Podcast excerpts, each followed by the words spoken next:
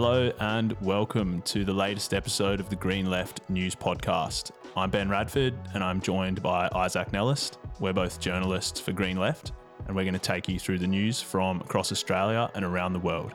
And if you haven't heard of Green Left, it's a people powered media project that's been running for more than 30 years. We centre the voices of activists and provide an alternative to the corporate media. Become a supporter today at greenleft.org.au. Before we begin, we acknowledge that we're recording on stolen Gadigal Wangal land. This always was and always will be Aboriginal land. Green Left is committed to supporting the struggles for First Nations justice across the country and around the world.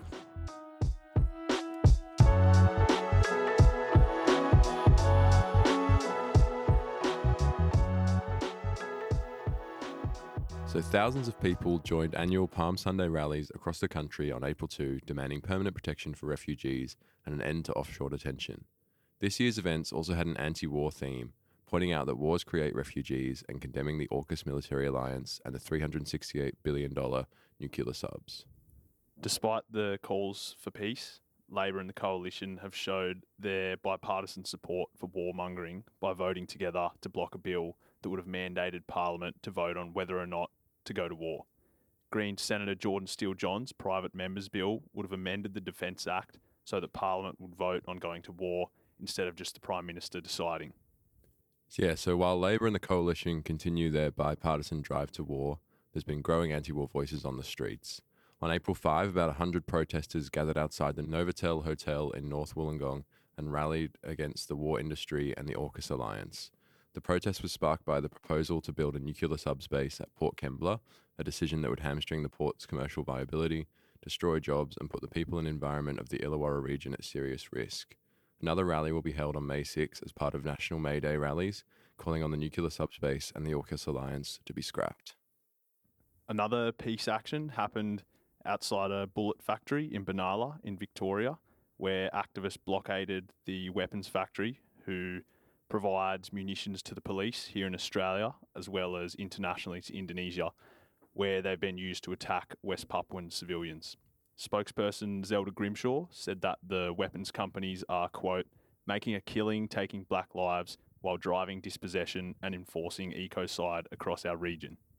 While the growing anti war movement on the streets is a source of hope against the militaristic war drive, another question is the role that elected representatives can play on all levels of government. So, uh, at a motion presented to Merri-bek Council in Melbourne on April 12, Socialist councillors Sue Bolton and Monica Hart called for a nuclear free Merri-bek, making the council a nuclear free zone. And they drew on a long history of local councils declaring themselves nuclear free zones, including Sydney City Council, Brisbane City Council, Fremantle, and Wollongong Council, to name a few. The motion also included the council declaring its opposition to the Port of Melbourne being used for nuclear subs and opposition to nuclear waste dumps and the $368 billion submarines. Yeah, it really goes to show the importance of having socialists in elected positions like Hart and Bolton. And they also successfully presented this motion to council to reject a proposed apartment building in Brunswick in Naarm that would have blocked a neighbouring home's access to sunlight.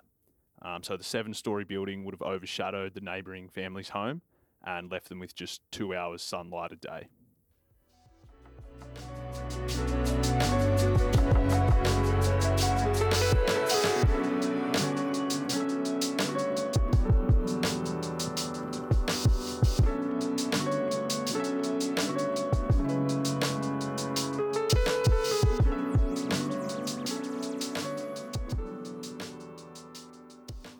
Thousands of construction workers from the Construction, Forestry, Mining and Energy Union, the CFMEU, along with other unions, took to the streets on April 5 for a national day of action called by the Building Industry Group unions.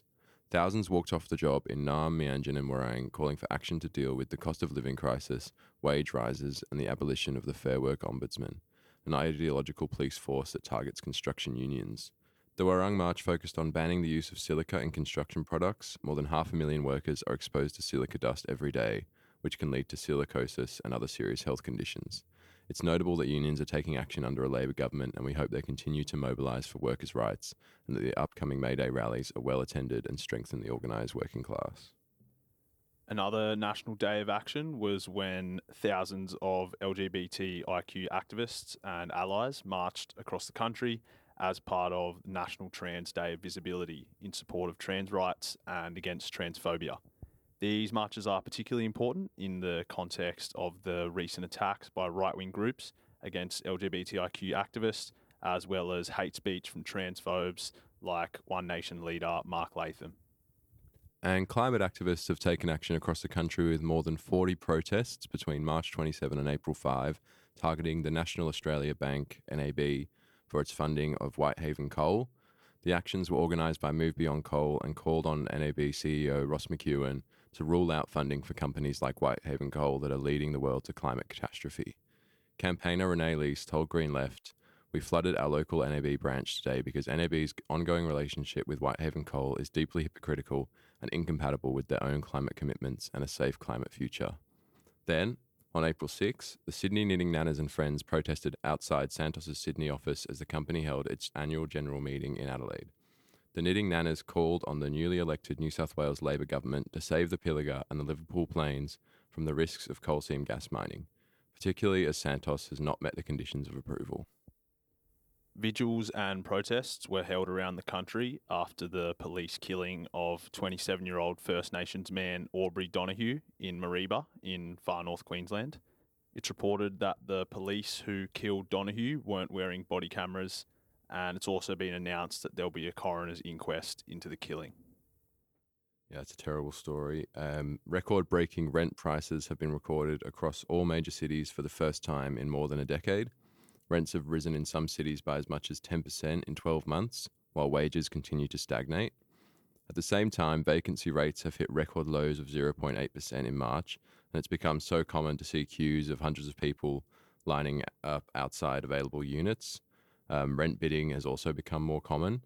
And in a new report released by Anglicare Australia's Everybody's Home, has found that essential workers are spending on average more than two thirds of their income on rent. Essential workers have lost six hours of pay per week to rent rises, and more than 1 million households are experiencing housing stress, spending more than 30% of their income on rent or mortgages. While the corporate media tries to heap the blame on immigrants and NIMBYism, the real culprit is the bipartisan profits first housing system. There are real solutions to the rent and housing crisis that must be implemented, including freezing rents for at least 10 years, building and repairing the public housing stock, expanding financial assistance for low income earners, ensuring full renters' rights, and appropriating properties left vacant for more than a year. Now let's hear what's happening from around the world.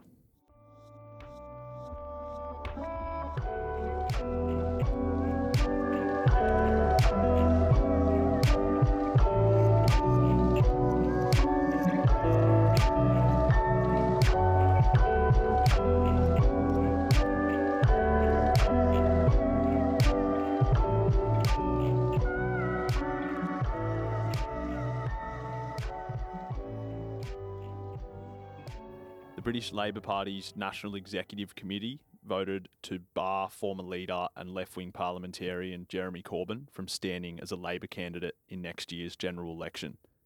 Corbyn, who's the currently the sitting MP for the London constituency of Islington North, is the latest to the latest of these left wing figures that's been purged from the party under the leadership of Keir Starmer. And building on the momentum of the 200,000 strong climate strike in Germany on March 3, which was part of the International Fridays for Future Day of Action, um, in which public transport workers in Germany also went on strike alongside students and climate campaigners, another transport workers' strike took place on March 27. Public transport workers were joined by air, rail, and water transport workers for a mega strike across 25 cities, which is the country's largest strike since 1992. It's a great sign that the climate and labour movements are uniting, and it's something we should seek to replicate around the world. The trade unions and labour movement joining the climate movement would strengthen both social and ecological progress. Meanwhile, climate activists are facing heavy repression in other countries. Um, in Canada, police officers from the secretive Community Industry Response Group have arrested five land defenders, uh, mostly First Nations women, in a raid at a camp on unceded Wet'suwet'en territory.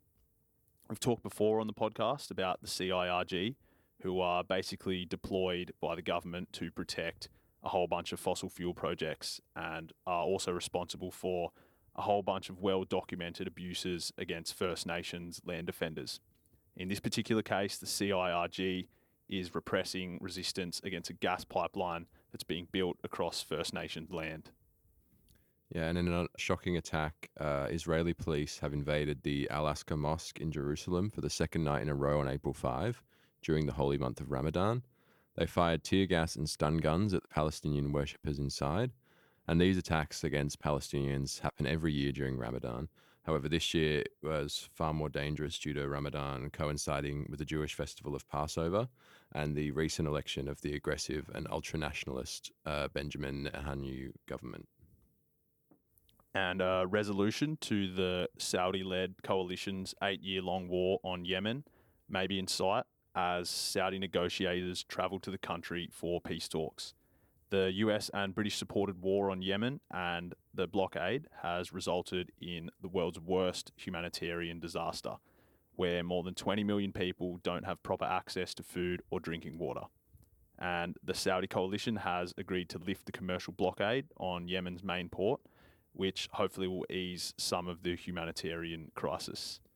Thousands of Indian farmers who had been marching in the state of Maharashtra concluded their protest on March 18 after the government accepted their demands. The farmers had a 17 point charter of demands, including remunerative crop prices, ownership rights on forest land for tribal farmers, financial re- relief for onion growers, and other demands.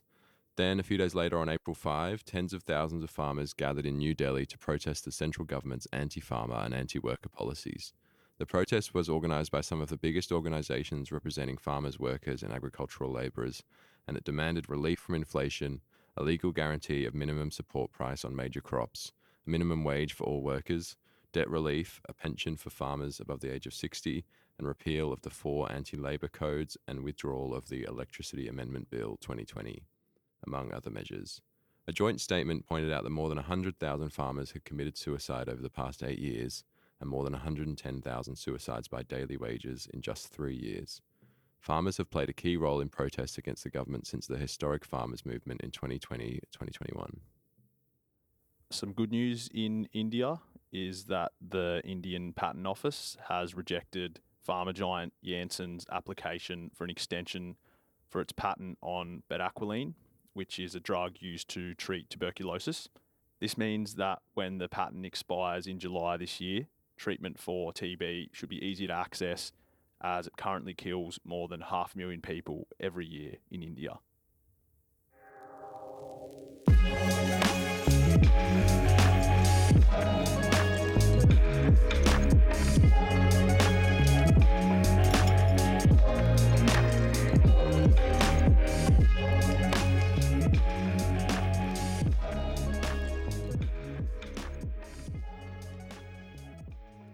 A rally held by the Papuan Student Alliance, or AMP, in Bali City on April 1st was attacked by Indonesian nationalist organization Patriot Garuda Nusantara, or PGN. The rally was calling on the Indo- Indonesian government to hold a referendum on self determination for the Papuan people, and the AMP attempted to negotiate with representatives of the PGN who had turned up at the rally. Uh, but talks broke down, and the PGN crowd started to push the AMP group, taking their banners and throwing stones and bottles at them. Australian West Papua Association spokesperson Joe Collins said, Yet again, a simple peaceful rally by West Papuans was forced to be disbanded by police because of an attack on the demonstrators by an Indonesian nationalist group, and Jakarta wonders why West Papuans want their freedom.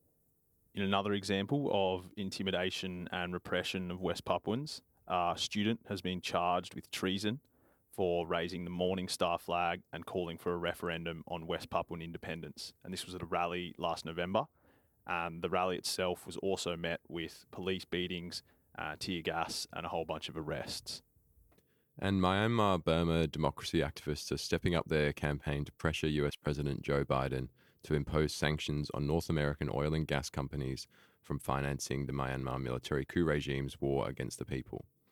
A rally was held outside the US Embassy in Canberra on March 27, demanding sanctions on Myanmar Oil and Gas Enterprise, or MOGE, uh, who's a protest organizer and a, was a founding member of the global Myanmar Spring Revolution, told Green Left that until earlier this year, The US based multinational corporation Chevron owned 41% of a joint venture between MOGE and Thailand's Public Company Limited to export billions of dollars worth of gas from the Yadana offshore gas field, the biggest gas project in Myanmar.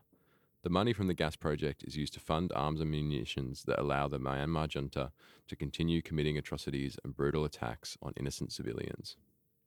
Moving to Latin America, in Ecuador, at least 28 people have died, with dozens still missing following landslides in the country's Chimborazo province. Despite the whole region being prone to earthquakes and landslides, companies such as an Australian based mining corporation, SolGold, want to start large scale copper and gold mining there. Liz Downs, who's from the not for profit Rainforest Action Group, said that, quote, the tragic loss of life after these disasters demonstrates the extreme risk posed by any mining activity.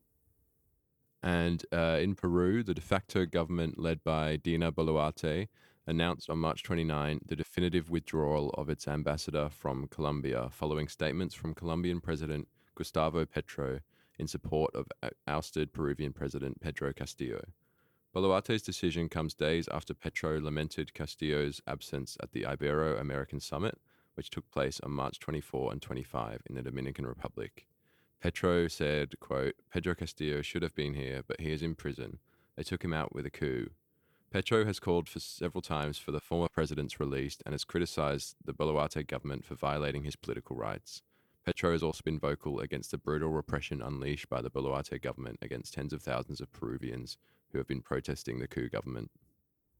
Looking at the more progressive heads of government in Latin America, um, a whole bunch of leaders of Latin American countries and Caribbean countries took part in a virtual summit to essentially form this alliance to face the inflation crisis that's really affecting the region.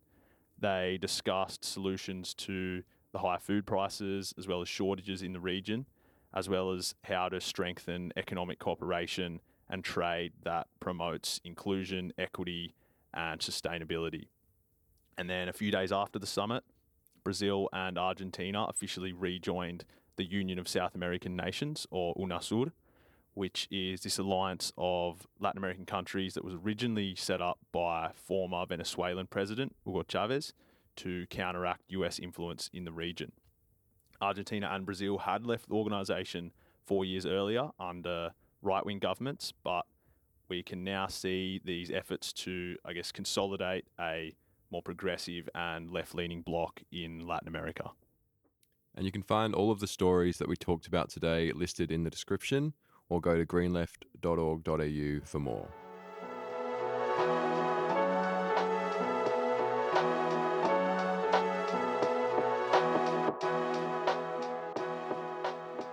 So, a really exciting event that Green Left is co hosting is coming up, and that's the Love, Art and Revolution Film Festival, showcasing films about First Nations communities resisting resource extraction, climate change activists fighting the climate crisis, campaigns for rent freezes and public housing, and activists building bridges with revolutionary movements in the global south, and more. This film festival is a timely cultural injection of hope. The festival runs from April 27th to 29th, and it's going to be at 107 Projects uh, in South Eveleigh. And the four sessions are going to feature 28 short films. Find out more at the Facebook event in the podcast description. Another great event coming up is the annual Eco Socialism Conference, which is hosted by Green Left and supported by the Socialist Alliance. This year, uh, A World Beyond Capitalism is the theme, and it's being held in Melbourne over July 1st and 2nd. And it's going to feature Japanese Marxist academic Kohei Saito, who's the author of Capital in the Anthropocene. He's going to be a keynote speaker. There's going to be more details as well as more great guests. They're going to be speaking. It's going to be announced soon, but save the date and check out ecosocialism.org.au for tickets and more info. Green Left runs on people power. We don't accept corporate donations or advertising, so we need your support to continue. You can become a supporter for only $5 a month, and it's only $10 a month to get the hard copy paper delivered to your door. You can also donate to our 2023 Fighting Fund, which will help us make more content like this. Go to greenleft.org.au slash support to help us out. And remember to follow Green Left on Facebook, Twitter, Instagram, and TikTok for the latest news and analysis. Thanks for listening. Thank you.